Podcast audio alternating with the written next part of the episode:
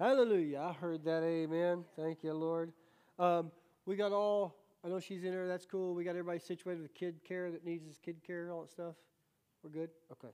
All right. Um, I've got my, hang on here. We had some issues up here with this thing. It didn't want to, it's not wanting to cooperate, but it's okay. We're going to make it through anyway, right? Amen. Hallelujah. Uh, Bible Hub. There we go. All right. So, how many read and studied their lesson? How many got on Bible Hub and was thoroughly confused and do what? Your phone's too old. Okay, I get that too. All right, you're just you're just gonna have to get the old Strongs out, man. I mean, you you could kill a, a giant with that thing, man. Uh, you can at least reach things on the top shelf. Stand on that thing. So, um, do anybody have any questions about any of that that we talked about last week? Be quick here. Yes, ma'am. Okay, the Nephilim. I knew somebody was going to bring this up. That's okay. That's what we're here for. Yeah, that's right. Oh, I'm going to have to separate you two right now. I can see this.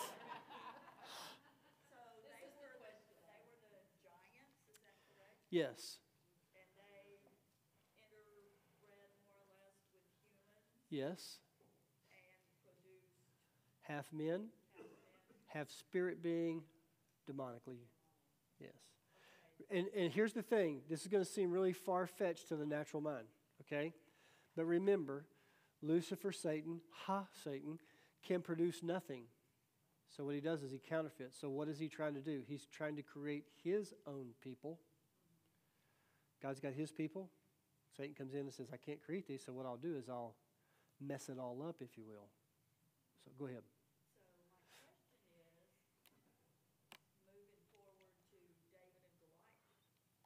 Mm-hmm. He was. He was a Nephilim. Yes. It did. That is a great question. as we study, and here's the thing I don't want to take too much time on this, but as we study out, we're going to see the same language being used uh, in the old, excuse me, in the New Testament. Paul makes a statement. He says, "The men of old, the men of renown." Okay, he's referring to the Nephilim. They were in that generation. It wiped them all out at that moment. Okay, and they had to repopulate. But by this time, Noah and his family, they're repopulating, right? And so when you start seeing this, you go, okay, this makes a lot of sense that there's some people out here that they just don't fit the mold. What's going on here, right? It's like, okay, don't go around calling people Nephilims, okay? so you must be a. Every NBA player is a Nephilim, right? just being giant was not their only characteristic. There are some, and we talked about this before too. Uh, some people believe that one of them they had six fingers and six toes on each hand. Um, huh? Yeah. And so we don't know if that's all that was a telltale. What I'm saying is, we have to be very careful that we don't read something like that. They had six fingers, six toes, and then say everybody that has six fingers or six toes is a Nephilim. That's not right. So there's things in there that we have to be careful we don't we don't create entire theologies off of one verse. Right? But yes, that was a distinguishing characteristic that they were very tall, big, and that some of them had six fingers, six toes. So there again, would that not let us know that they were imperfect. Like, really imperfect. Like, we're imperfect, right? We're messed up, but they were really messed up, right? I mean, they had things that they, you know, uh, like you, what's that guy's name? Uh, was his name Robert or something? The world's tallest man. Um, you know, before he died, they interviewed him and talked about him, and he was talking about the pain that he lived in every day because he his frame could not support his his body basically. And so, yeah, I'm sure there was a lot of torment and stuff that came with that giantism, if you will. So. I thought you were going to tell me he was a Nephilim.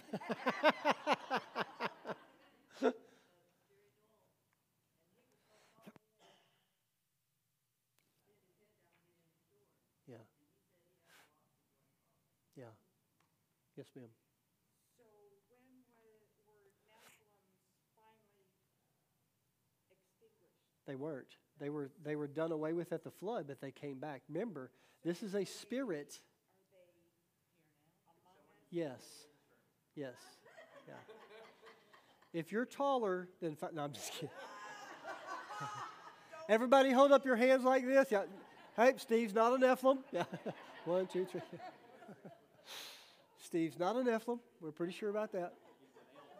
He's an elf. Oh, man. He's an elflim. Yeah, not a Nephilim. I'm telling you, we have too much fun. Amen. Hey, listen, it's your fault if we stay longer than we're supposed to. All right. No, listen. Here's the deal, though. These are these are interesting things. I mean, have have you ever thought about that? I mean, before last week, you know, there's a few of you, but I mean, this is not something that's talked about on, on a normal basis. How many times you sit down with your girlfriends for a cup of coffee? So let's talk about the Nephilims. What? They'd look at you like you had three heads or something, like you had six fingers and six toes, right? So maybe that's, a, that's the saying that we can start using. You know, what, you, what are you looking at me like I got six fingers and six toes? What are you talking about? Nephilim. But it's interesting, and we are going to talk about demons, devils, all that kind of stuff later on. That's level three. Uh, we're going to get into all that whole doctrine, understanding, all that kind of good stuff, okay? Just know there is a difference between a devil and a demon, all right? Devils are like the, they, they are fallen angels.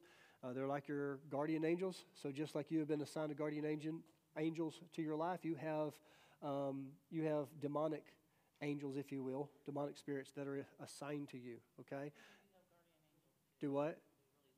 Yes. Yes. So you understand, we talked about a little bit that there's a hierarchy in the angels, okay? Cherubims are the highest ranked, uh, then cherubim, and then, or, or excuse me, uh, cher, cherub, cherubim, seraphim, and uh, I just went blank. But there's three orders, okay? So you've got the cherubim, which was the six that we talked about uh, Archangel Michael, uh, Gabriel, Raphael, and uh, Landon. Lam- Lambden. Help me. Yes, those are those would be your generals, if you would. Okay, and then you had uh, Lucifer, which wasn't his name, and then Abaddon. And it said a third of the angels fell out of heaven. So we think it's Satan, and he took a third of the angels. No, six. A third is two. Those two angels were cast out. Okay, uh, Satan and Abaddon, and they took all of their hierarchy with them. That was a third of the angels that fell. Okay, so. And here's the thing does that matter anything about salvation? Nope. But it's interesting stuff to know. I'll promise you this if you begin to understand that just in its smallest, you start going, wait a minute, this makes sense. Some scriptures and things, right? When you're dealing with people, hmm, this makes sense. Right? What is Abaddon? That was the angel of death. Okay? So, um, anyway, lesson one 15 minutes in. Hallelujah. Um, eternal life. I like this. I think sometimes that we don't express our salvation because we're not really sure about our salvation. I know that sounds strange. That's, that's like strange language in a, in a, a church, isn't it? Uh, I was talking with um, uh, Dan. We, we had uh, lunch with him before he had to go back to the airport. And he was talking about some things. And I said, Dan, isn't it weird that the language you're talking about is foreign to most Christians when it should be regular communication amongst us? right? He said he has people back home that like get upset because he's happy, right? I mean, it's like, I said, I know. I, I tell people all the time, there, there, are no bad days in the kingdom. And they look at you like you got six fingers and six toes, right? I mean, it's like, there are no bad days in the kingdom. I mean, let's think about it. In its worst day, I heard a guy say one time, you know, here on earth, this is the worst hell that we will ever experience.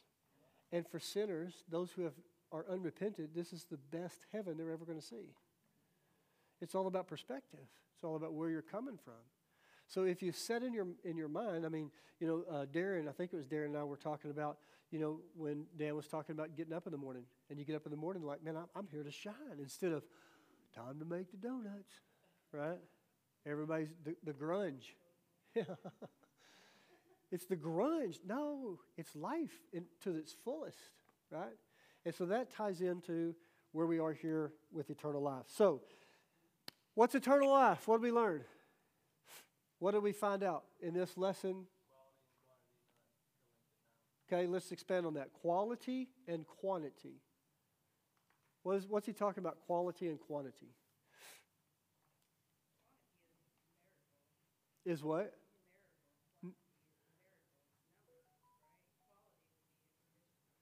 Okay, so let's talk about that as it uh, pertains to eternal life. How can you have quality and quantity of eternal life? Okay, maybe we need to do this. Let's back up.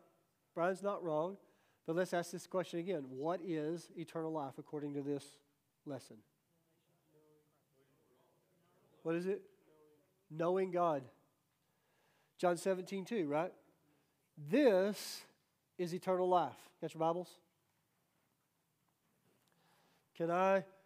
Uh, no. I, can I say this? John 17, 3? Was off one. So stone me.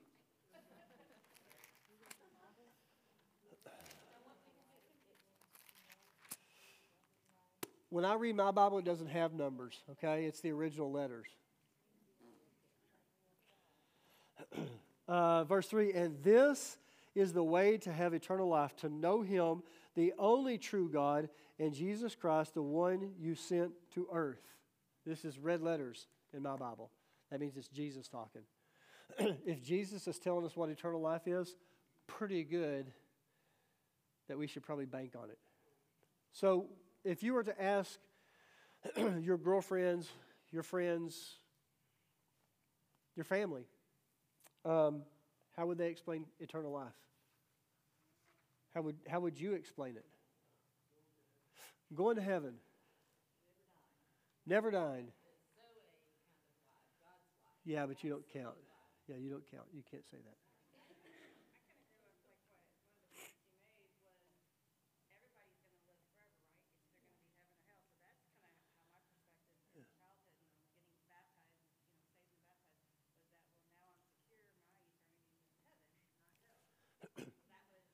Fire insurance.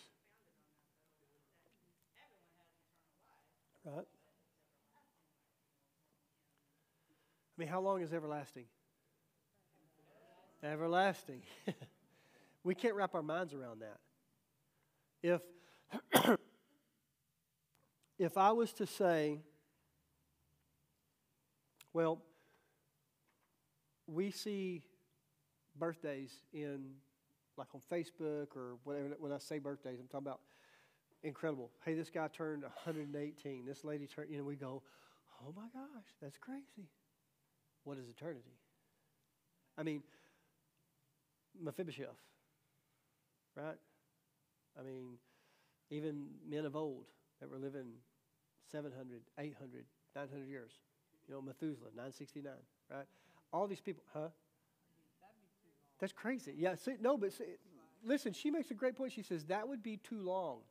You know why it's too long? Because you and I don't have an understanding of eternal life. We don't understand that eternal life started the day we said yes to Jesus. They lived 969 years, but they did not live with pain in their body. They did not live with regret, aging.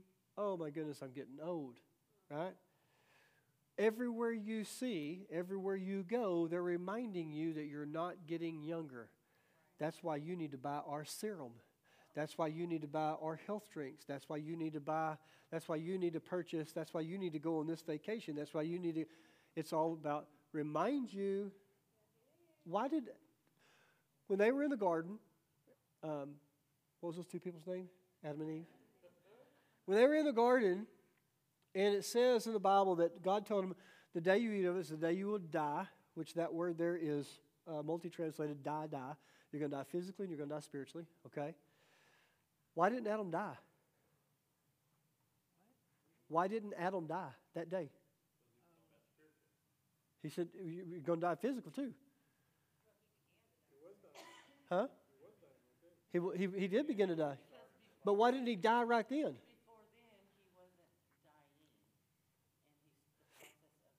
So why did it take 900 years?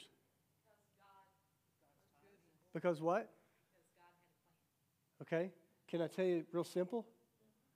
Nobody told him he was supposed to. Nobody was saying, Man, Adam, you're looking kind of shabby today, brother.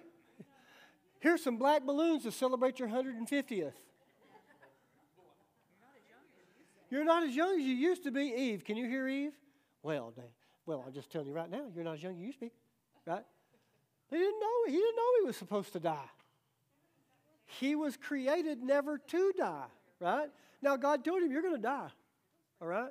So let's go past uh, Adam and let's get out here to Noah.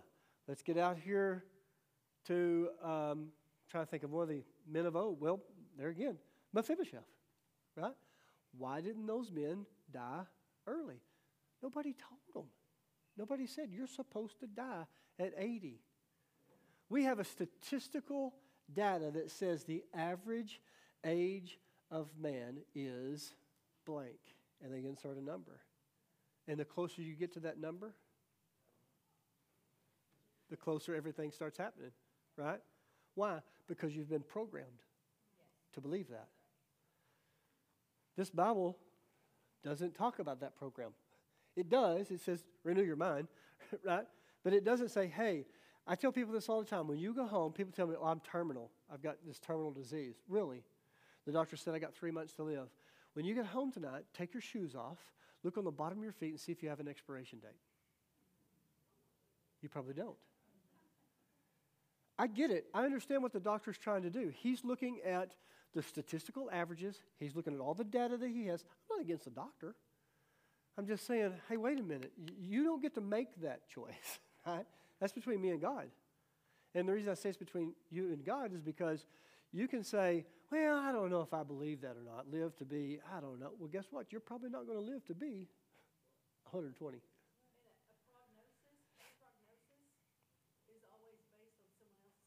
Yeah. Yeah. But and what do we do? We compare. Yeah. And so the doctor's saying, based on the knowledge that he has of other cases, this is what you look like, this is what you should do. Yeah. But their doctor's not proper, so they don't get to speak. And listen, do not take this as a, a reason to go out and go against your medical advice, okay? I believe it was Heidi Baker told a story one time that she got really sick and they finally ended up having to take her to the doctor. And whatever she was having going on with, I can't remember exactly what it was. They, it had a name or whatever, but they told her if you don't eat the best food you can eat, like don't eat junk food, you've, you've got to eat good food, all right? And you have to rest. You cannot be up expending energy that you don't have, da da da. You've got to rest. If you don't, you're going to die. And she said, Thanks, doc. And she went home, she started a fast, and she ran three miles every day. And within about a week, she was completely fine. Came back, the doctor said, What'd you do? You know, this is great. You've been, you've been doing She said, Nope. What'd you do? I fasted and and I ran every day. What? Blew their minds. I'm not telling you that if the doctor tells you to lay down and rest, that you should go climb Mount Everest. That's all. She heard from the Lord. Okay, that's the big key here is that she heard from the Lord. Okay, what I am saying though is that she heard and she followed Him. Right? You say, yeah, but what if she had died? What if? You tell me, what if? She'd have glorified him, right? I mean, here's what we're not getting. And, and Dan mentioned this uh, week. You've heard me say this. I'm going to say it again. There's three ways that you overcome your enemy word of your testimony, blood of the Lamb, and not loving your life even unto death. That's why we don't say that one a lot because it's really uncomfortable. but yes, ma'am. Yes. No. No.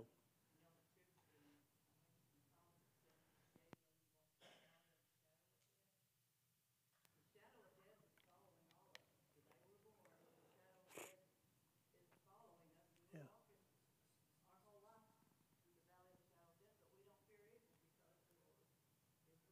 Yeah.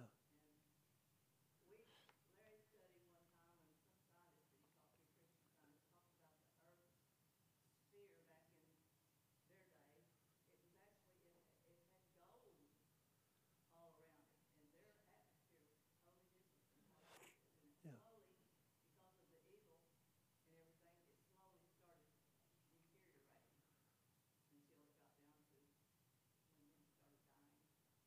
Well, in, in all the things that we do to ourselves, you know what I mean?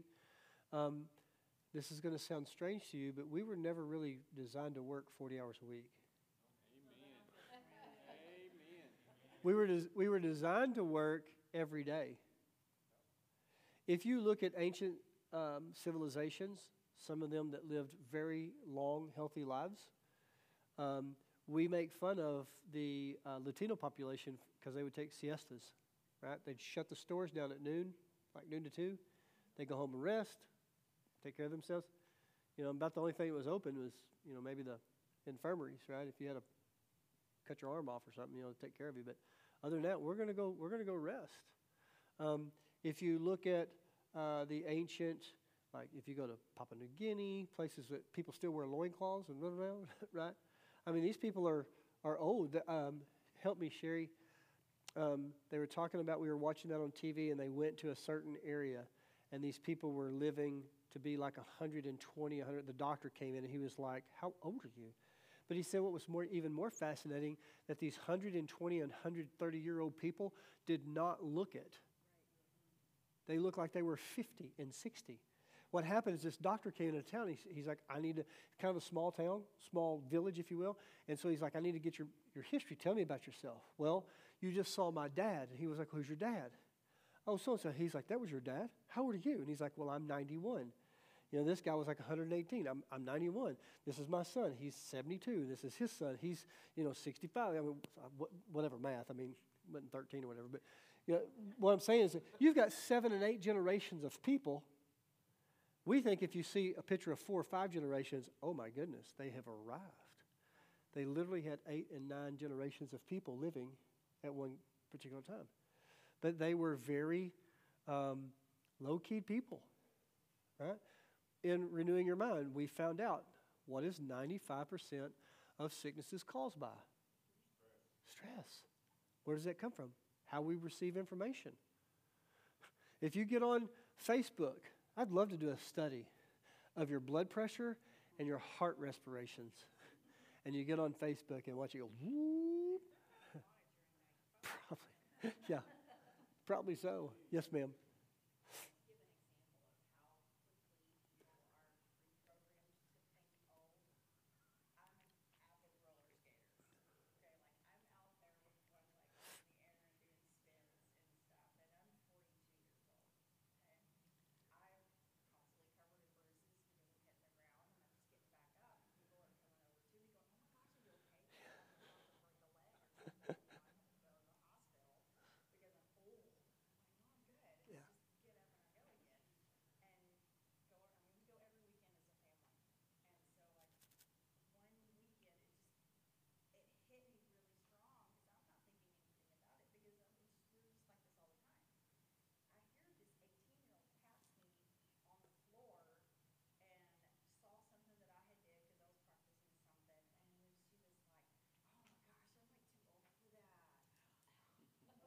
Yeah. Honey, I'm twice your age. Yeah. Yeah. Do you know how to tell if you're old or if you're young? You're a prime, prime example. If you fall down and people laugh, you're young. If you fall down and people rush to aid to pick you up, you're old, okay? so if you fall, no, it, it is true. I mean, because we are, when we see, that's right, there you go. That's, that's, a good, that's a good way to put it right there. I don't even know what that means, man. That's awesome. Yes. Yeah. Well, so what do we see on the Tell A vision? We see the guy going, you know what? I used to suffer from try this, try this, use this, right? What I, I like, uh, and I've kind of adopted Andrew Wommack's policy. You know, he said him and his wife watching TV one night, and this uh, uh, medicine commercial comes on, talks about all these things, and he's like, "No, I rebuke that in Jesus' name. I'm not having that. You're not, you're not bringing that into my house, right?" And so we're watching, and it was funny because I'm like, I'm looking at my wife in disbelief. I'm, I'm looking at her like she's got six fingers and six toes, and and the, and the medication was for like watery eyes, and if you take it, some of the side effects are bleeding out your honey hole. And, you know, and I'm like, this is disgusting. I'll just take watery eyes, okay?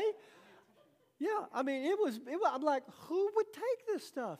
Let me ask you this. I asked a doctor friend of mine. He said, Do you know why they put medication um, uh, commercials on TV?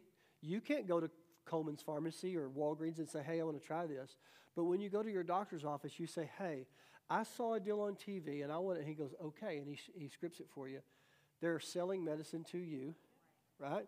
They're conditioning you to say, if I got a problem, I'll go take a pill. When really, and don't get me wrong, if you're taking a pill for something, I'm not, I'm not downing you, okay?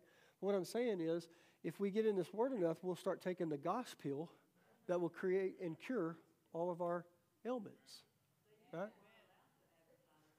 No. Yeah. Because you couldn't request it. You weren't a doctor. And they've lobbied, put a lot of money into it, right? So, I don't mean, well, okay, you're going to have questions again next week, okay? Revelations talks about in the end times that one of the ways that they're going to get rid of people is pharmakia, witchcraft. The, where we get the word pharmacy is the word pharmakia, which is witchcraft. Brews, concoctions. Listen, so let's go back to the Nephilims right quick because I want to tell you this. One of the reasons God destroyed the earth was because the Nephilims had created these pacts with men. And in Enoch, okay, which that's going to be a, another huge can of worms. We won't talk about that tonight, okay? In Enoch, he talks about the Nephilim were teaching men the improper use of God's medicinal plants. What do you think one of those might be? Let me go a little. Let me go a little further. Opioid. Yeah, all these things. They've shown them the wrong way to use them. Because remember, all this thing was created for us, right? And we're walking with this huge plan, and all of a sudden the devil comes and says, Hey, man, that's pretty. Can I have it? And you're like, I don't know. Well, let me just touch it. You know, I don't know. And the next thing you know, the devil's taking it. And when he did, all this stuff got corrupted. Yes, ma'am.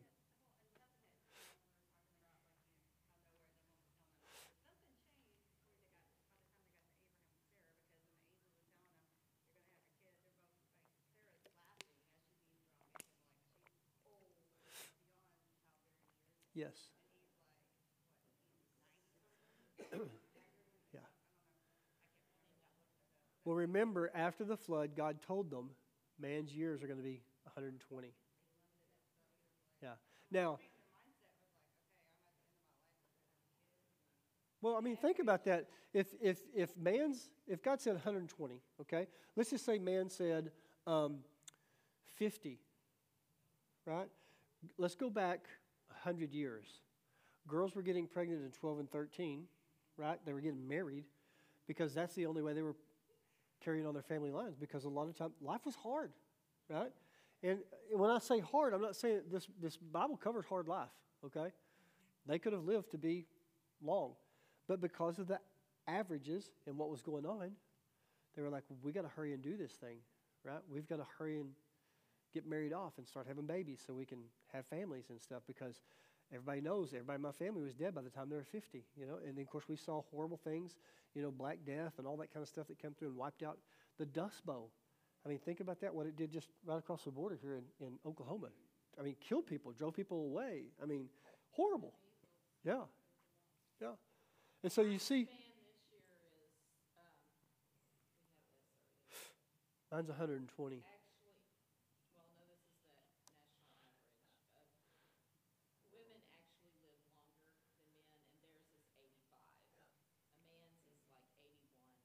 How many would consider yourself to be above average?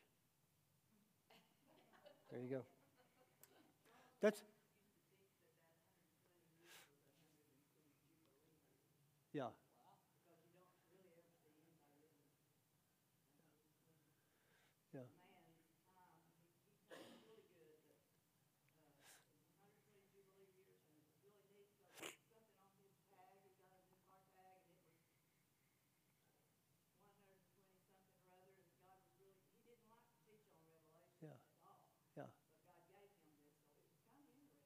Well, and a lot of people re, um, will relate the 120 years to the 6,000 years of Christ, so to speak. And we're, we're in those. If you go by the Jewish calendar, um, let's see, is it, uh, it was last, it's Saturday. Last Saturday. 25th, 26th, right? Yeah. Last Saturday was the new, was Rosh Hashanah. Yeah. September the 25th. I'm thinking August. Yeah, September 25th, Rosh Hashanah. Uh, 5847, is that right? Year 5847? Help me out, something like that. Anyway, 27, 58 something. So if you go by the Jewish, here you go. We don't want to start putting dates and 57, 84? Okay. If we, we don't want to start putting dates and times and all that kind of stuff on things because we know man's going to get it wrong, right? But if you go by the Jewish calendar and you understand a day is a thousand years, a thousand years a day, there's a lot of men that have put these kind of things together and said, um, if we look at the age of the earth, which it's not 454 billion, you know, da da da, which I thought there was an interesting uh, deal, and they were talking about uh, fossilized remains, and they were saying if we are that many billions of years of age, where are these uh, intermediate fossils? We don't have them. And so uh, carbon dating is not a good way to date things. Um, if you look from a scientific point of view, and when I say scientific, I'm talking about like good science that you learned in eighth grade, right? Like how to how to actually have a control group, right? How to how to set things up so that you have a a, a reasonable hypothesis, right? Conclusion. Anyway, if you look at that, they were talking about a thousand years a day, so six thousand years is going to be the age of man, if you would, and then the end, right? That's not to scare anybody. If that's the truth, Hebrew calendar, we still got about another 200, you know, 60 years left here, whatever. So who knows? It may be wrapping up real quick, right? I mean, so all of this that we're talking about, let me make this point. Whether you live 120, you, let me back up. This is where man falls into a trap. He gets trapped into looking at time. God doesn't know time like we know time. He created time for our benefit, and yet it's being used to destroy us. Okay? My grandmother died when she was 96. She lived a good long life. Well, she could have lived to 120. She could have. But she lived to be 96. Let me ask you a question. How many of you ever taken, how many you ever had one of those uh, vacations of a lifetime? Okay? Every year? All right. How many's had an almost uh, vacation of a lifetime? Like it was really good? Okay. Did you? Do what? Yeah. How many's ever been on vacation? All right, here we go. Yes. In some people's world, it does, yeah. Here's the thing when you plan a vacation, do you dread it? Do you look forward to it? Do you make plans? Do you start asking questions about what to do, what to see, where to go? To your friends, your family, people that may have been there already. How come we don't do that with heaven?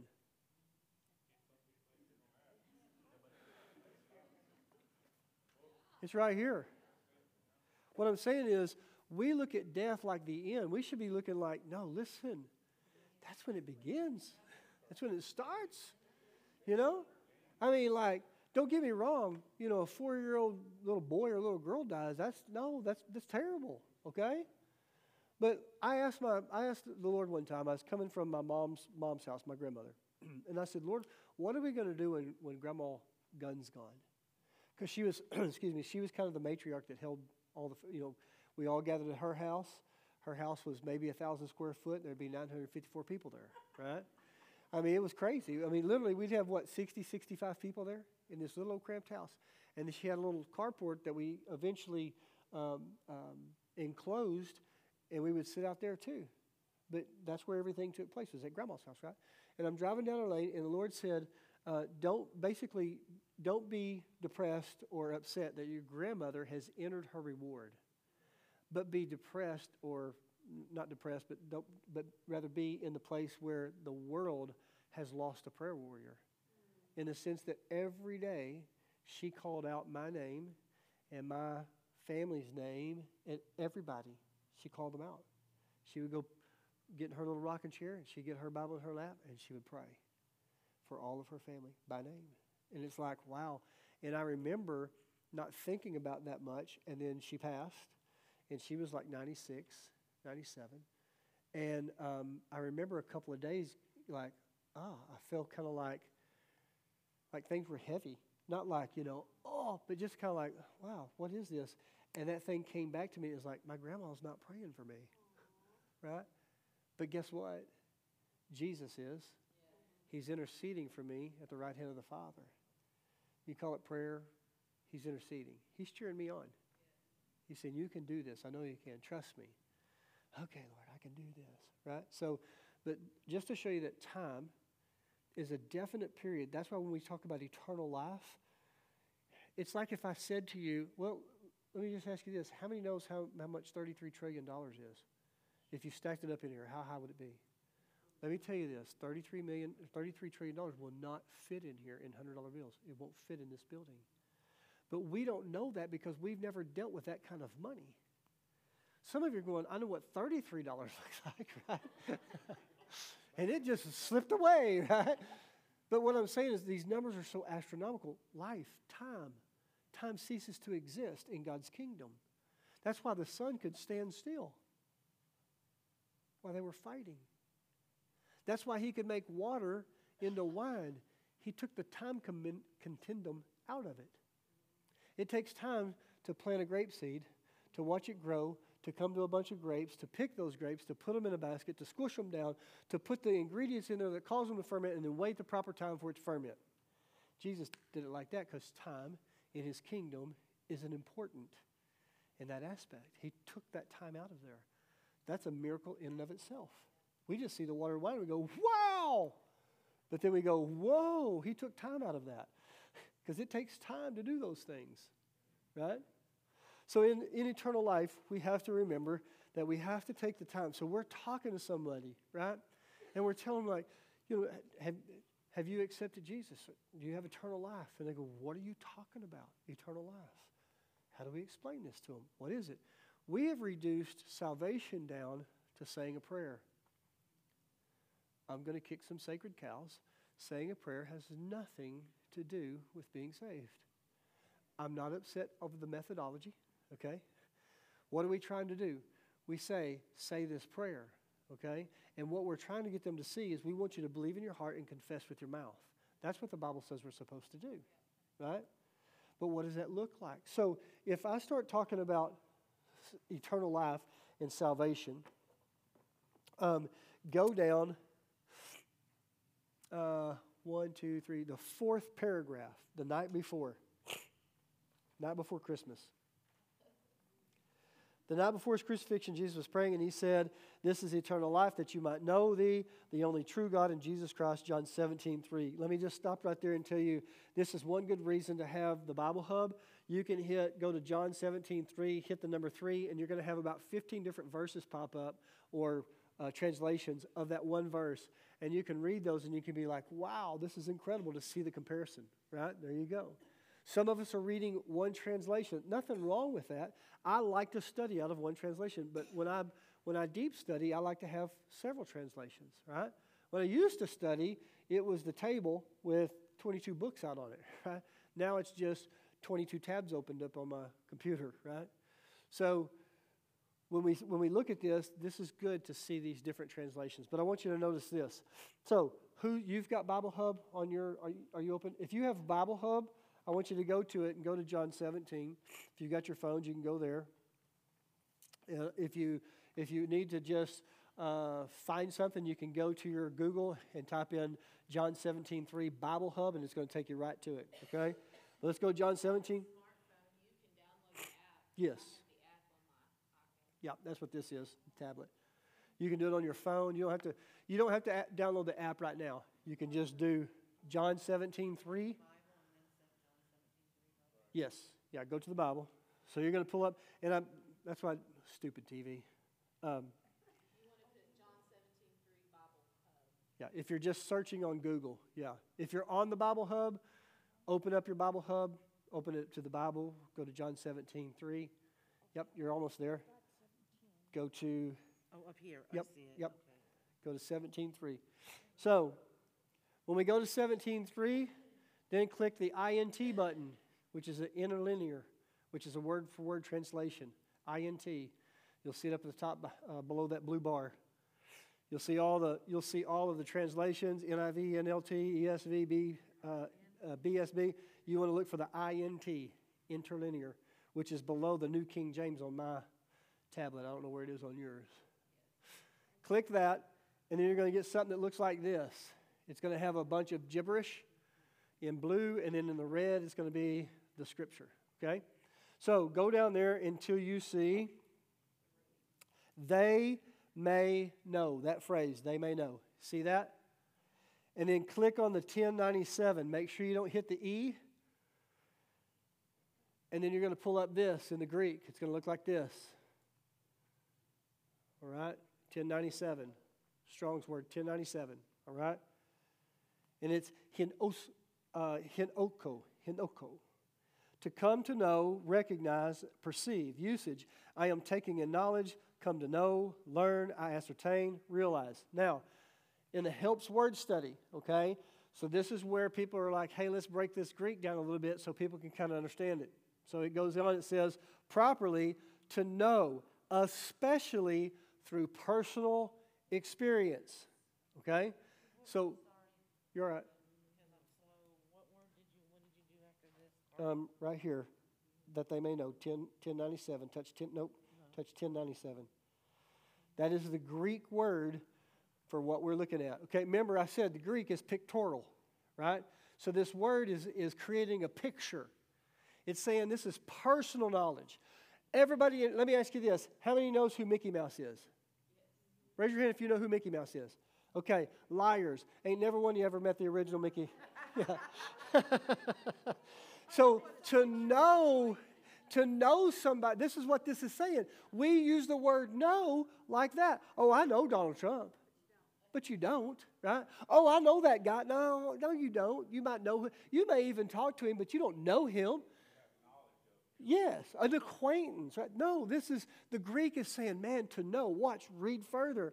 So then it goes on, it says personal experience, first-hand acquaintance, experiential know, is used, for example, in Luke, and Mary, a virgin, said to the angel, How will this be since I do not know sexual intimacy a man? What is it saying? Listen, this is the deepest knowledge that you can have. Adam knew Eve and produced Abel and Cain. To know someone, Hebrew language, is the same as having a relationship with them. It doesn't always carry a sexual connotation, okay? So you can know someone, David and Jonathan knew each other, okay? Now, I don't want to go here. David and Jonathan were not homosexuals okay? You have a very misguided and misunderstood. You can have an intimate relationship without it being sexual. Yes. Well, just like me and Melissa. I know things that Melissa likes, things that she doesn't like. And how do I know that? Yeah. Because I spend time with her. Yes. And you've experienced things with her, right? Right. I know when she's off. Or, Yes. Right? Every day. Yeah. Lyndall knows when she's off too, yeah. This is this knowledge is covenant language. Okay? Yes, sir. Yes. Well, I told y'all I'm asking God about you know some things, and He takes me into this open vision. I, and we go in and we go to this restaurant. I'm making a long story short. We hear people. He says, "What do you hear?" And I'm trying to listen because God's asking me, "What do I hear?" I hear my mother's voice, and I'm like, "Whoa, that's my mom." Well, how do I know that? I've lived with her for 18 years. I know her voice. All of y'all can be talking in here, and I can hear my mom's voice. I can pick it out because my ears are trained to that. I don't need caller ID to tell me when my mom's on the other end of that phone, or my dad, or Sherry, right? Even if we don't understand, I mean, my wife doesn't have to speak to me right now, and I can tell you what she's thinking by her face, right? Um, we all know that. Y'all have all been to them parties and stuff, you know, and your spouse catches your eye across the room and goes, and you know, hey, I got to go, right? It's like time to leave, right? How do you, what? You know, you just know, right? And there's other times, uh, me and my best friend, Joe, y'all have heard me talk about Joe before. I can remember, um, this is when guys could still lay in bed with each other, right? It wasn't weird, right?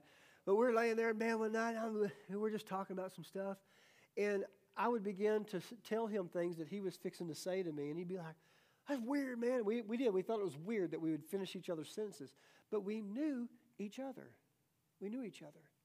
I knew when, when he was telling me something, I knew if it was absolute truth because I could tell by the way he was telling me, right? Or if he was trying to pull my leg or whatever. I mean, I knew. I didn't have to tell him, what are we going to do Friday night or Saturday night or whatever. We just got together and something happened. And it just so happened that both of us were probably fixing to go do that thing, right? I mean, it just, it just, that's how it was. When you get to know somebody, that's what this is talking. What is eternal life based on this scripture? When are you going to ever know all about God? Guess what you're going to spend the rest of your eternal life doing, which started when you said yes to God? Knowing Him. And yet we don't know anything about Him. We say some of the stupidest stuff. Well, I guess this cancer, God's trying to show me. Stop it. Stop it. Number one, there will no, be no cancer in heaven. And if we understand the scripture, it says, Let your will be done on earth as it is in heaven. This is not common language. This is crazy out there language. Well, I don't believe that. Okay, you don't have to believe it. But I'm telling you, if it's right here, here's another thing let everything be established in the mouths of two or more witnesses. Right? I couldn't come and just make an accusation against Glenda. I had to have another person. If I wanted it to be right, okay, you can make an accusation. Actually, that's a bear, bearing a false witness, right? But if I wanted to do that, I would have to take somebody with me that saw that. A woman that was accused of adultery had to be in the mouths of two or more witnesses. They had to see this thing happen, right? There were, we're going to find some interesting things in Scripture later on, but, but it had to be a of. If Jesus is saying it more than once, if it's being said more than once, we probably ought to pay attention to this, right? Don't get me wrong. Some of the things that we're going to talk about are non heaven or hell issues, okay? How many believes that you have to be baptized in order to go to heaven? It's, it's not a heaven or hell issue, but it's a heaven or hell issue in the sense that God commanded us and said, This is what you should do. As a follower of Christ, we should be getting baptized. But we need to understand what that means, right? It doesn't mean that we just haphazardly go get in a tank. Some of us did, right? I've been baptized twice. First time I got baptized, I was like seven years of age. I had no concept of what I was doing. I'm not saying that there's not a seven year old that can't. I didn't, okay? I didn't know if I wanted Froot Loops or Frosted Flakes when I got right. I, I did, surely didn't know what baptism. I had nobody that set me down and said this is what baptism was. I just saw people doing it. I thought, man, this is what I want to do. I wasn't afraid of the water, right? Let me tell you who, who understood baptism. My uncle. I had an uncle who was crippled from birth. He had spina bifida, and uh, he had a sack. And back in the day, you either cut the sack off and you were crippled, or you lived with it, and you probably died young, right? At that time, he passed away, uh, which spina bifida did not kill him. Uh, he had a brain aneurysm, and uh, he went on on the operating table to clean a shunt out in his head, and he had a brain aneurysm, and was gone at like 55. Too short, too short. Um, we didn't have the understanding that we have now. I say we, family, right? Anyway, Tom could not swim, and um, he decided he wanted to get baptized. It took six grown men to get him into a tub, and they let him push him under the water. A man who could not swim, right? Horrified, terrified of the water. But he said, No, Jesus wants me to do it. I'm going to do it. I mean, that's, that's awesome. I mean, that makes us go, Yeah, he understood, right? But we're going to talk about baptism too. You're going to see. We're going to talk about what is baptism. How do you talk to your friends about baptism? Have you ever been baptized? Yeah, I got baptized when I was six. Really? Are you saved? Yeah, I got sprinkled when I was over at the church. Right? Yeah, they was having a drive-by service one day, and I went over there. yes, ma'am. Ooh, but yeah, but we know you're past, Miss Jean.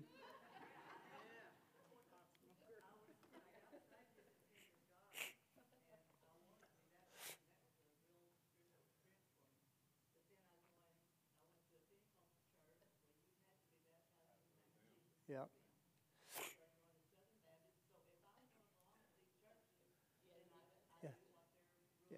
Yeah. Yeah. Yeah. Three's enough. Three is enough. Yeah. I love it. And that's the truth. We'll, we'll talk about, and listen, I, I don't want to shy away from hard things. We're going to talk about some doctrines that churches have. And one of them is, is if you don't get baptized, you can't make it to heaven. That, there, there's no, I'm just going to, here's the key to the answers. There's no scriptural evidence of that. Okay? You can have that belief. I'm not mad at you because you do, but there's no scriptural evidence of that. And do we believe what, what the non denominational denomination believes, or do we believe what the Baptist or Methodist, or just insert your denomination here? Do we believe what they believe, or do we believe what the Bible says? Right? So that's what we that's what we want to focus on is what does the scripture say? If you get mad because the scriptures say X, you're not mad at me. You're gonna take it, yeah, take that up with God. Right? So we're gonna we're gonna touch on some of these hot button topics and issues and we're gonna walk through them and say, okay, what is it that I believe? Like with eternal eternal life, with salvation, a lot of us don't talk about it to our friends or, or try to explain it because we don't understand it in and of ourselves. Right? How does someone become saved? What does the scripture say? How do you get this? So we're going to have eternal life. Those of us who've said yes to Jesus, we're going to have eternal life, and the eternal life is getting to know God. All right? Yes? yes. How do you get saved? Anybody? Yeah, y'all heard me say that. How, how, what would you tell somebody if they said, Man, I, I hear what you're saying, and I'd, I'd, I'd like to get saved?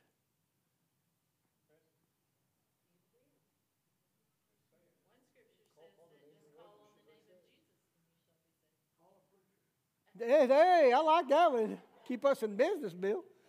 So, but you guys see what I'm saying? Y'all are looking at me like I got six fingers and six toes, okay? What would you say to them? Let me answer the question. Most of you in here grew up associated with some kind of a church. And you would say, Say this prayer with me Father, for I have sinned. I ask you to come into my heart right now. I accept your sacrifice. Right? Yeah. And listen, there's nothing wrong with that. Okay, hear me out. But did that prayer save them? See, we do these flybys and these drive-bys, right? And we say, hey, if you want to get saved, raise your hand. All right, now say this prayer with me. And they do. And then they go, congratulations, you're saved. Good luck on the rest of your journey, right? There's more to it than this. What if someone says now to me, how, what do I got to do to be saved? Well, the Bible talks about repentance. Jesus said you have to repent. That just means that you quit doing what you've been doing, right? You, that means you change your mind and you turn and you start following His way of doing things. That's the simplest way to put it. But you have to believe that in your heart and you confess that with your mouth, is what the scriptures say. And the way you receive it, we're told in Ephesians, is that it is a free gift. There's nothing you could do to earn it. You'll never deserve it. You're never going to be good enough. You're never going to be bad enough. It's a free gift. And what you do with that gift is when you receive it, if I gave you a gift for your birthday, anniversary, whatever, Christmas, and you said, oh, my goodness, look at this wrapping paper. This is, and you put a little, Bow. did you make this? Yeah, oh my God, this is amazing. And the next time you saw them, they were still carrying it. You'd be like, did you not ever open that? No, look at the package. You got to open it. You got to open it and see what's in the box. Know him, right? You just said yes to a change of venue. If you want to be saved, the Bible says you got to pick up your cross. See, we don't want to tell people that. We want to tell them, like, look, there's, it's going to be tough. I tell people this all the time Jesus never promised you an easy life, He promised you a new life. Yes, sir. Yeah.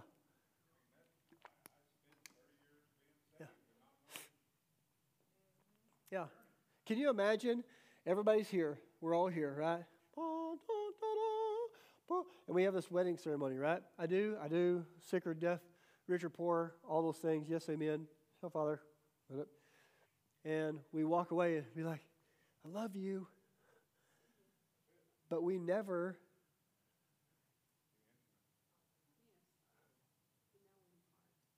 Well, I'm married. Look, I got a ring to prove it. I don't because it's smashed. But, but you see what I'm saying? We wear all the signs, and I'm not mad because y'all got crosses on, okay? We wear all the signs, we wear all the t shirts, we wear all the bumper stickers, we've got all the lingo, right? But what do we call someone who says all the lingo, has all the stuff, but they're not? Yeah. Yeah. It's a. Yeah.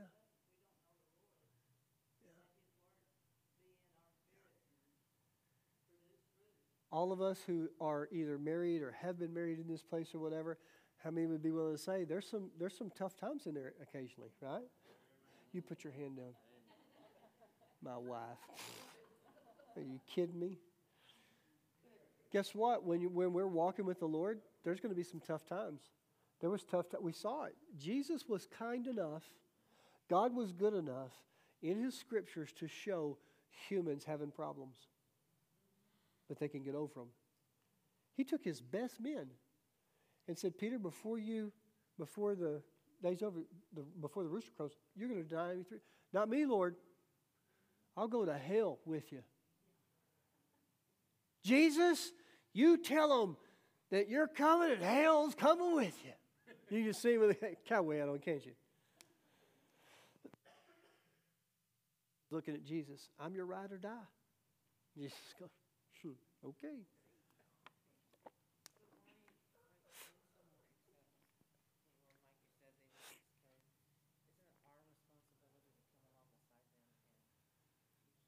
Now you're really pushing it, lady. It is. The reason I say that is because I was baptized in the Hundred Million a lot of times, seemed like every time. You know, and, and all this. Right. And that's the unfortunate part. I mean, your story's not uncommon. Right, and then I know that. That's Yeah. Uh, I guess it's Okay, let's let's answer your question. that that needs to happen. Let's answer your question. Okay, this goes in light of what we're talking about salvation. How do we explain that? Okay, so Eva's question is: Is it not our responsibility that if we lead somebody to the Lord, or even if we see someone out here that does love the Lord, maybe they don't know any better, right? Are we supposed to come alongside of them and help them? Is that our responsibility? Okay. How many? No, I better not do that because that could come off sounding bad. There are no scriptures that tell us to make converts, but it says to make disciples. However, the churches have done a very poor job of doing that. We get you converted and then say, hey, we get upset when the world says things like you do you, right? Your truth, whatever your truth looks like. And yet we do it in the Christian circle all the time. Well, that you know, that's your truth. I, I see where you're coming from. No, look, that's not what the scriptures say.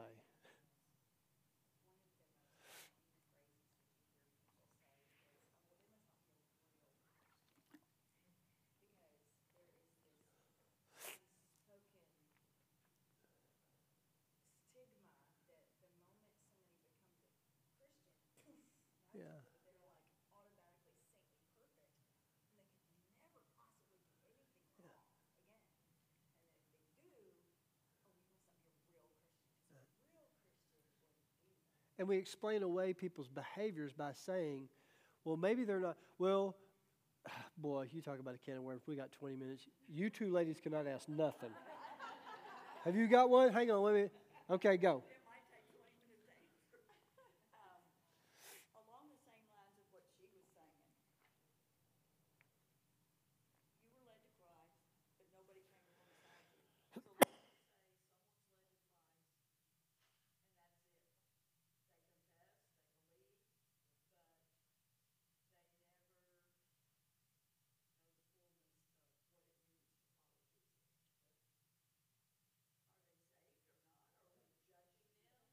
Are they saved or not? Are we judging them? Is she saved or not? Check one.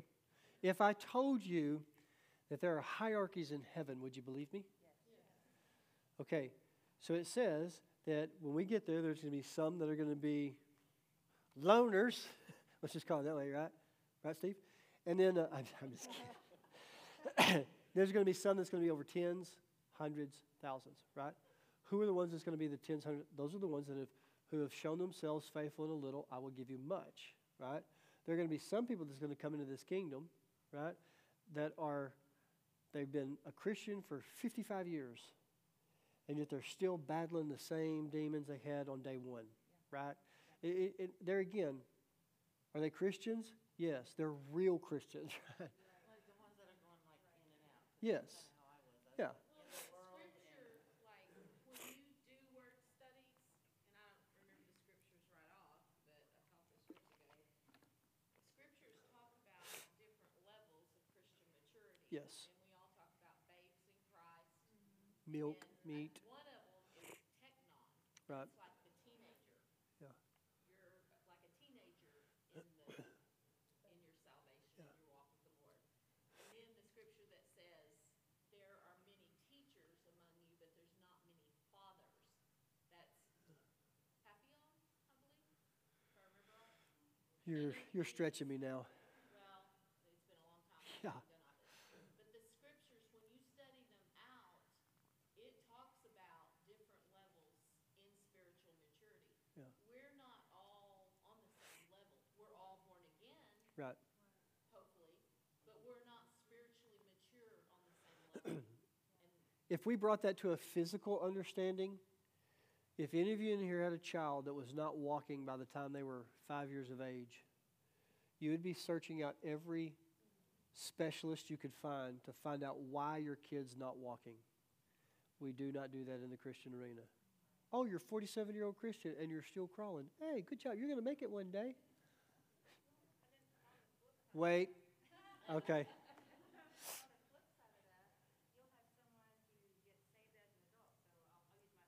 Yep.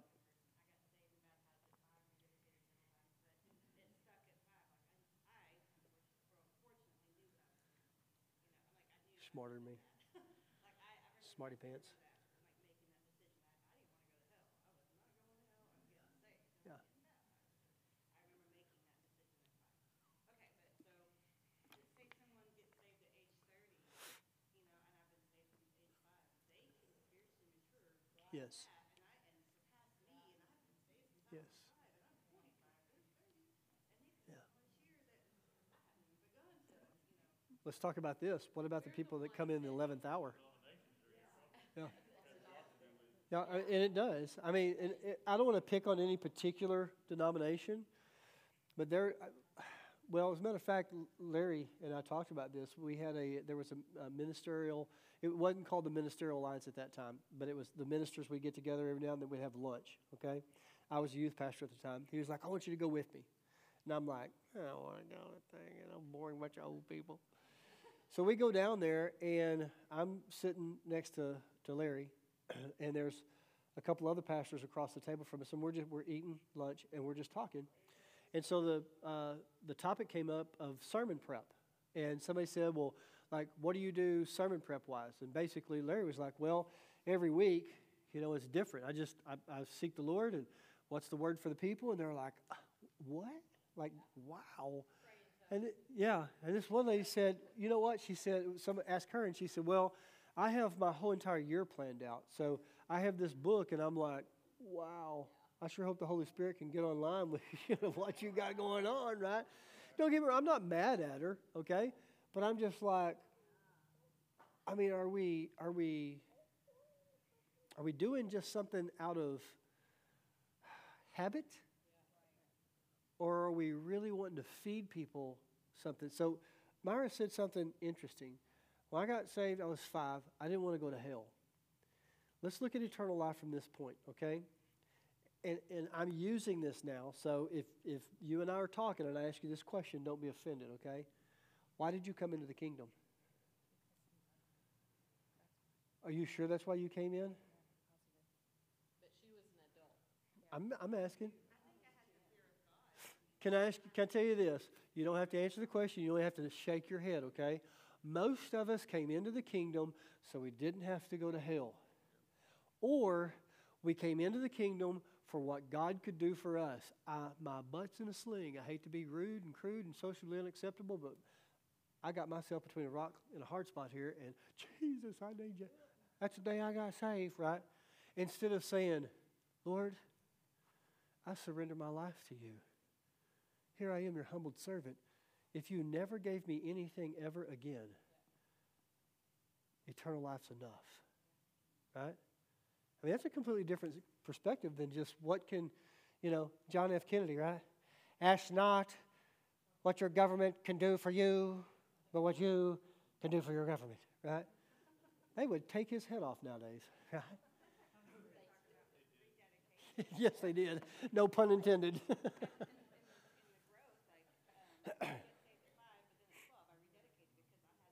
right. Right. Okay, hold that thought for just a second, okay? Because this is this is good. So she's saying that she got saved when she's five, but when she was 12, she rededicated. Okay? What is the word rededicated?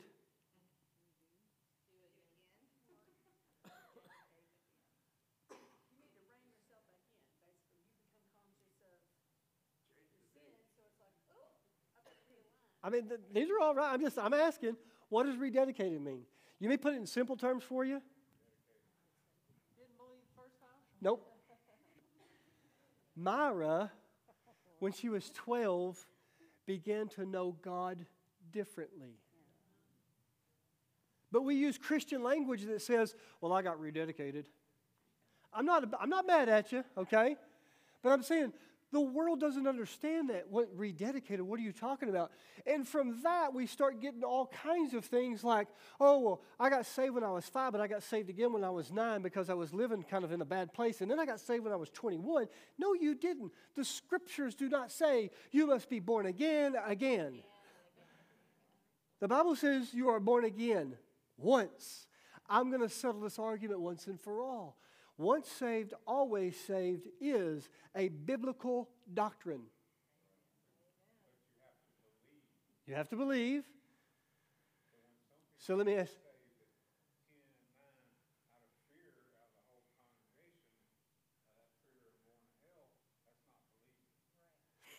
I think that, and, and we could probably take that and di- dissect that in a lot of different, put it under a microscope. There might be some truth somewhere in there, but at the same time, there's probably a whole lot of falsehoods. I wouldn't want to be like, yeah, I wouldn't want to be in that place. Don't get me wrong. I'm not saying that you're wrong. I'm, I'm saying, yes, but I just said a lot of us came into the kingdom. What can the kingdom do for me? That's a wrong motive. But Jesus said, let's try this, right? And he was so kind and so merciful and so gentle and kept saying, hey, okay, let's do this, let's do this. And then we start reading, we go, we go, we get to Myra's point, and we go, oh, am I really saved? Yes, she was really saved. But in her mind, she's going, I got to get rededicated. No, you're just knowing more about God. He is revealing Himself. The revelation's coming, and you're going, What do I do with this?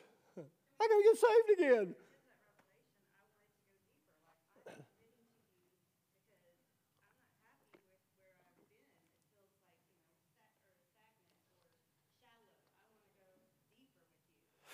Yes. yeah. Wiser and smarter. Yeah. I mean, that's, that's where we are. Yes, sir. Well, you know, for me, my best friends, AC and all that, they, uh, well, one, his dad was a pastor, and Butch is now a pastor now. But anyway, I'd go to church with him every Sunday. When Sundays we'd go to Pigeon or we'd go to Mikey's church, and, uh, and if they went down to the altar, I'd say, I better go too. man, if Mikey's not right, I know I ain't right, I'm going down Yeah. the altar too. Yeah. You know, and so I go down to the altar, you know, and, and so like I get saved every Sunday, you know. Yeah. And, uh, well, anyway, I got saved, but he was my savior. That's all I knew, man. It wasn't until I was nearly thirty years old Yeah. that I made him the Lord of my life. Yeah. And that was when, because I had a brand new Bible I got at graduation, and ten years later, it was a brand new Bible. Yeah.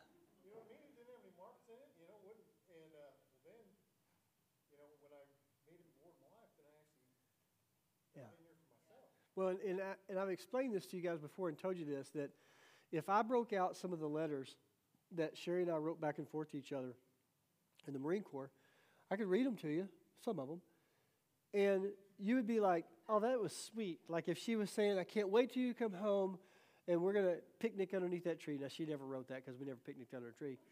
But if she said some language like that, you would develop a picture in your mind of her and I sitting under this tree, having a picnic. The sun's, sh- the birds are chirping, Bambi's coming up and getting on our little picnic. You know, y'all would have a picture. But I would have a different picture than you because I experienced that moment. Okay? I told you about passing through a dump truck when I was a kid, 16 years of age, went around a curve uh, left of center. The dump truck coming around the other side was left of center. We passed each other, through each other. And you go, I don't believe you. I don't care if you do or not. I was there. It doesn't make me go, well, whatever. I'm okay with you not believing me. I experienced it. Why is God called by all these names? Why is he called Jehovah Jireh? Why is he called Jehovah Tsidkenu, Jehovah Nissi, Jehovah Elohim? Why is it Yeshua Yeshim? Why is it, why is he all these? Because he is the multi-breasted one. See, we hear that and we think, oh, vulgar. No. Because they understood in the Hebrew, that's where life came from. Mama's breast. God's got, I got everything you ever needed. He's not saying, hey, come up here and suck on me, right? People get crazy, man. They just they turn things into some strazy stuff, right? He's saying, look, I am the multi-breasted one. Everything that you could possibly need in life is going to come from me. Right? Yeah. In a lot of in, in some of the things they were right on. There was a few things that they took some poetic license that maybe got, you know, if it didn't if it didn't step across, it really pushed a boundary, right? So these are the things. Why would they? Why would they understand that if you hold up a snake on a this bronze snake on this stake on this cross, that they would be healed because they understood Jehovah Rapha, the God that heals us. They understood everything that's on the poles cursed, right? So they saw that they were like, "Oh, here's our redemption. Here's our Redeemer," right? So this is why we get to know God. He's revealing Himself to us all the time. So let's go back to the once saved, always saved before we get too far off that, okay? We use verbiage and we use language. Language is important, right, Mrs. McKenzie? How we put things together and how we say can mean things. So we say this question Well, I think you can lose your salvation. Okay? There's nothing in Scripture that says you can lose your salvation. You lose your car keys, you lose your wallet, some of you lose your mind, okay? But you don't lose your salvation. If you want to go back and look at it, we don't have time to go into it not now, but if you go to Hebrews 6, it's going to give you a litmus test, but you can forfeit your salvation. You can give it back, just like you do a free gift. But if you do, know this the Bible says there's no hope for you because Jesus would have to go get back on a cross, which he's not going to do. So what does that mean? That means you're done. No. It means you're going to hell. It means it's over. I'm just kidding. I mean, to, to someone that forfeited, what does that mean? You're going to make me go there. Golly. Hebrews chapter 6. Well, it's kind of like, you know, I had a friend. I mean, he was saved and on fire for God, and then 15 years later, he has nothing to do with Christ, doesn't believe it in anything. So Yep. Well, let me let's let's look at this. Here's the thing. We say that, we go, I got this friend, he was a Christian, now he's not. He's not saved. Hang on. Hebrews is going to give us a litmus, okay? I'm sorry? Yes. Yes. Do we have choice? Do we have free will? Those kinds of things. So Hebrews 6 says this. And he's, he's making this um, He says, let's stop going over basic teachings about Christ again and again, laying on of hands. I mean, look at what he's saying is basic to Christianity, okay? Um, we don't need to start again with the fundamental importance of repenting from evil deeds. Okay, we, we, we would all agree that's pretty basic, right? In, in placing our uh, faith in God, you don't need further instructions about baptism the laying on of hands, the resurrection of the dead, and eternal judgment. He's calling these things basic, and we still, we can't get past the first one, repentance. All right? But he goes on. Number four, for it is impossible to bring back to repentance those who were once enlightened. Let me say this this would be a good place for you to be in your notebooks writing down Hebrews 6 4. Look on the interlinear what these words mean, okay? Because we read these in the New King James, New International, ASV, BC, BQ, LDL, whatever version, and we don't know what they mean. We don't know what the Greek means, but let me tell you this don't just study the Greek, go back to the Hebrew understanding of what these words mean that they're trying to convey to a Greek audience. Okay? So it goes on. To bring back to repentance those who are once enlightened means they were saved. They had an experience with God. Let me ask you this How do you judge someone's experience with God? You can't. Okay. Those who have experienced the good things of heaven and shared in the Holy Spirit, who have tasted the goodness of the Word of God and the power of the age to come, and who then turn away from God, it is impossible to bring such people back to repentance by rejecting the Son of God. They themselves are nailing him to the cross once again and holding him up to public shame. What is the writer of Hebrews saying? There can come a place in someone's life that they no longer want this gospel, if you will. But the litmus is, is they had to have had an experience with God. Okay? Now there are people that say, "Well, I, I got saved when I was three. I don't believe that Jesus crap anymore." Right? It's like, dude, you. Let's go back to Kelly's. I don't know if you're really saved. Okay? And I don't mean that to be judgmental. I'm just saying, hang on here. Okay?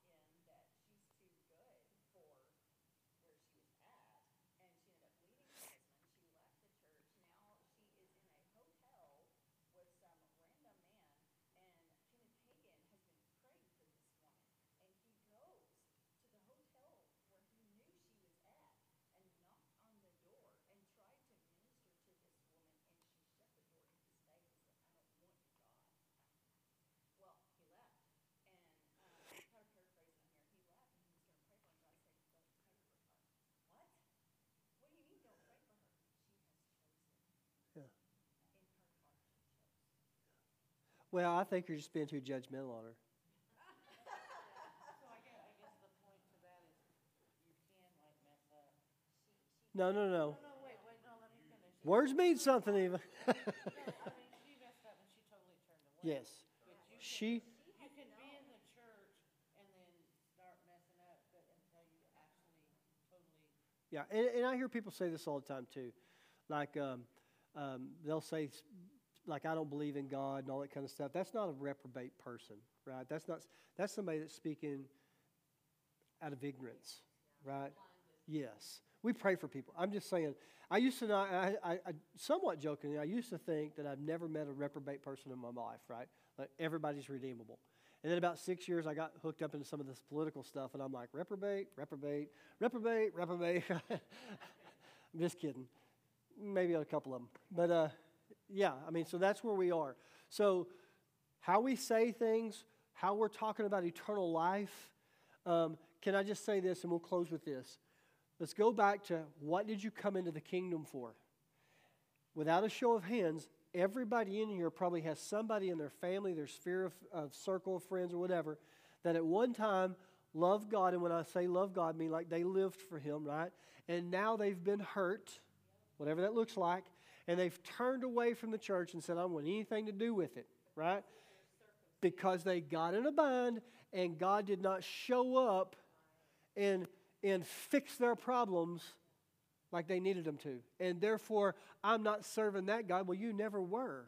I'm not trying to be mean. You came into the kingdom looking for what can God do for me. The beautiful part is, is that God is going to do something for you. He's that good, right? But it's not about us coming into the kingdom for what he can do for us. It's what, what can we do for you, God? I am your servant. I wish I had little rascals. I wish my sister was a monkey. That's how we do Christianity a lot, right? I need a new car. I need a new house. I need a new job, right? Lord, wherever you plant me, I'm going to flourish because you said, everywhere my feet tread is holy ground. If you send me to that God-forsaken Rheem plant, I'm going to shine in there. Yeah. Make your hair fall out, but other than that.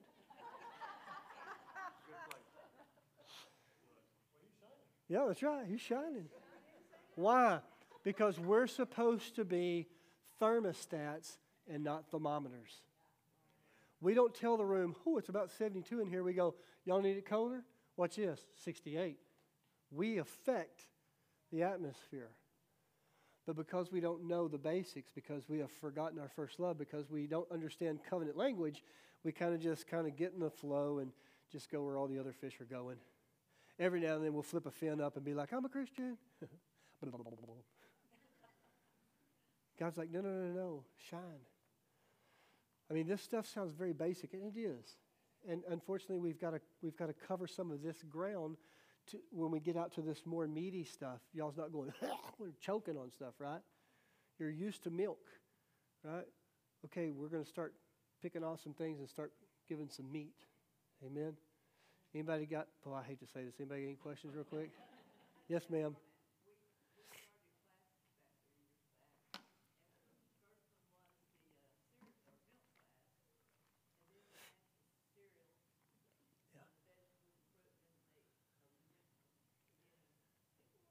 Yeah. Yeah.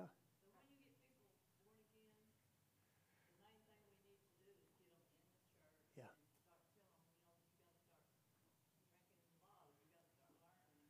Right.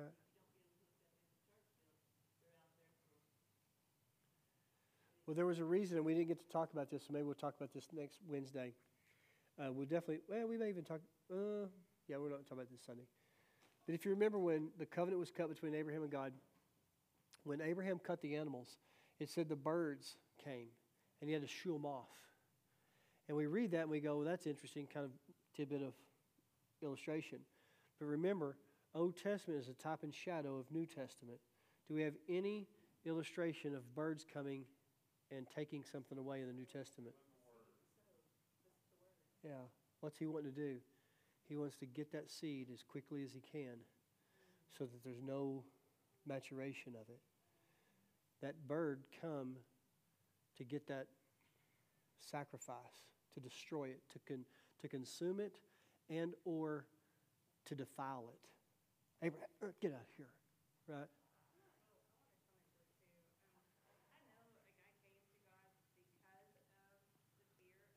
Yeah.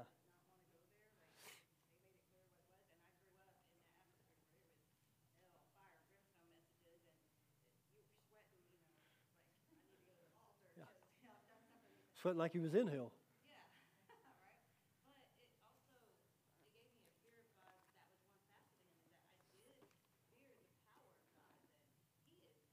Yeah.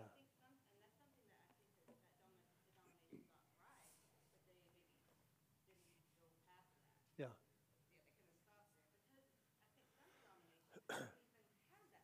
right.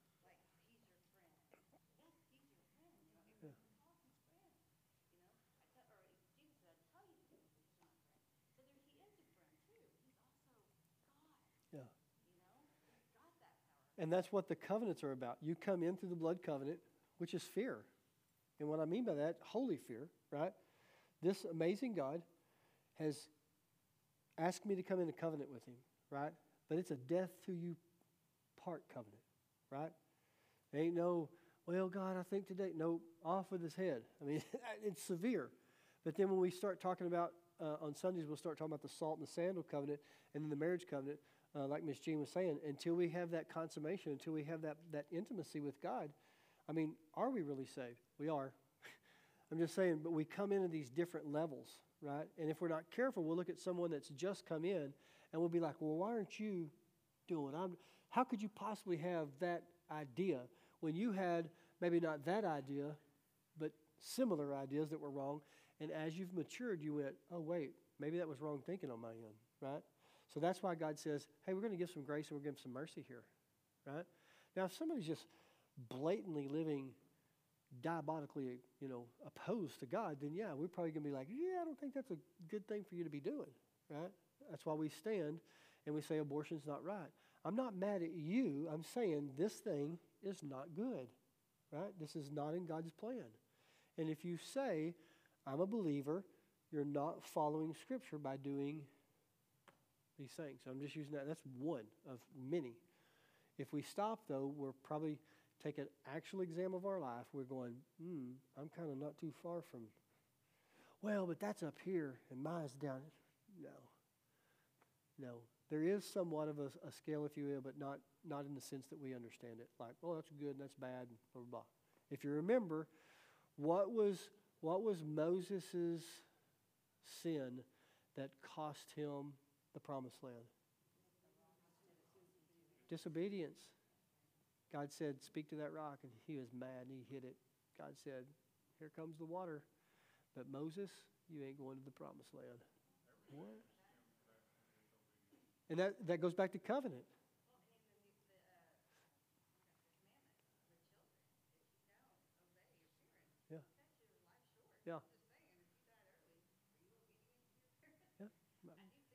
It's a, it's a, it's a legitimate question. Yeah.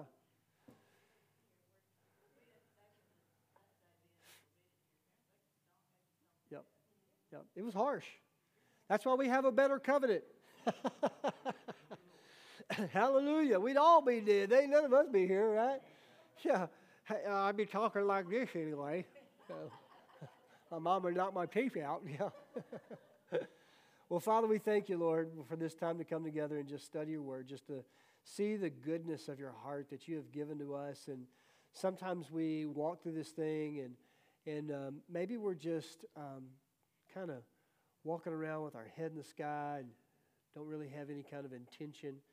But you made this on purpose. You designed us this way. You designed us to be connected to you. And we say thank you for that. We want to be connected to you. We wouldn't be here on a Wednesday night. We'd be somewhere else doing what we wanted to do. But we're here and we want to be here because we want to know you better. We want to know your word inside and out. We want to get a grasp